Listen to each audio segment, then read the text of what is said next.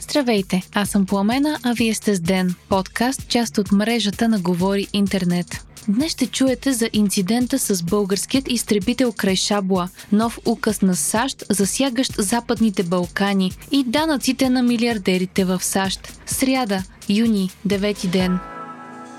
Тази нощ български изтребител е паднал в Черно море. Пилотът все още се издирва. Инцидентът е станал по време на учение в открито море в близост до Шабла. Самолетът МиГ-29 от състава на българските военно-въздушни сили е изгубил радиовръзка и е изчезнал от радарите, докато е изпълнявал тренировъчна задача. Стрелял е по цел, съобщават от Министерството на отбраната. Започнала е операция по търсене и спасяване на пилота. За сега няма данни да е катапултирал, а от военноморските сили съобщиха, че не е сработила системата, която при катапултиране на пилота изхвърля спасителен буй с радиосигнал и светлина. По-рано днес в морето бе открита спасителната жилетка на пилота на падналия изтребител, както и маслени петна и отломки от самолета. Все още не е известна причината за инцидента, като според експерти става въпрос или за техническа неизправност, или за човешка грешка. Учението, в което е участвал изтребителят, е съвместно с военни от САЩ и Сърбия и се казва Шабла 2021. То е трябвало да се проведе в периода от 7 до 11 юни, но е прекратено след катастрофата с българският МиГ-29. Целта на учението е била подобряване на взаимодействието между формированията от армията ни при провеждане на операции за осигуряване на въздушният и морският суверенитет на държавата. По информация на БНР, катастрофиралият МиГ-29 е от последните доставени в края на 80-те години за нуждите на военно-въздушните сили. В момента България разполага с 8 изтребителя МиГ-29, които са преминали ремонт. Самолетът е имал ресурс за използване до 2029-2030 година. През последните 30 години е имало още 10 инцидента в бойната авиация, съобщава Дневник. Последната катастрофа с самолет МиГ-29 е от 2012 година и отново се е случила по време на учение. На борда на машината е възникнал пожар, а екипажът е успял да катапултира и оцелява без наранявания. Днес Централната избирателна комисия определи с жребий номерата на партиите и коалициите в интегралната бюлетина за предстоящите парламентарни избори на 11 юли. Коалицията ГЕРБ СДС ще се яви под номер 5. БСП за България е с номер 4. ДПС под номер 7. Коалиция изправи се мутри вън с номер 8. Има такъв народ с 22 номер, а Демократична България е с номер 23 пъти. ВМРО, НФСБ и Воля ще се явят заедно в коалиция Български патриоти и ще са с номер 16 в бюлетината, а партията на Васил Бошков Българско лято е с номер 15.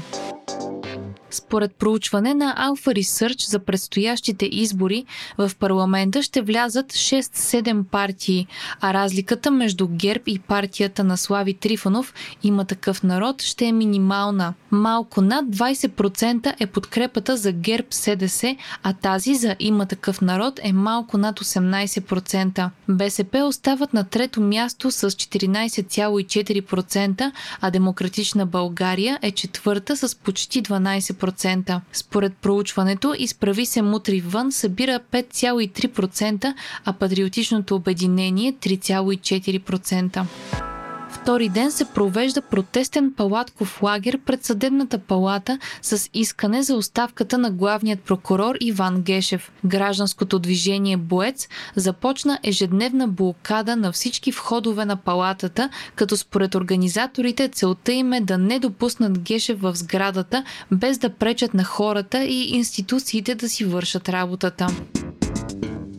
Президентът на САЩ Джо Байден издаде указ, според който ще може да се забранява влизането в страната, ще се блокират активи и ще се забранява отношения с всеки, който дестабилизира Западните Балкани. Въпреки, че не са посочени конкретни имена, е ясен териториалният обхват на указа – бивша Югославия и Албания. Подписването на указа става в деня, в който окончателно бе осъден сръбският генерал Радко Младич за геноцид, военни престъпления и престъпления срещу човечеството. Той е обвинен за обсадата на Сараево през 1992-1995 година, както и за клането в Сребреница. Указът въжи за всеки, който извършва, е извършил или косвено участва в действия или политики, заплашващи мира, сигурността, стабилността или териториалната цялост на района, участва с действия или политики, подкопаващи демократичните процеси и институции,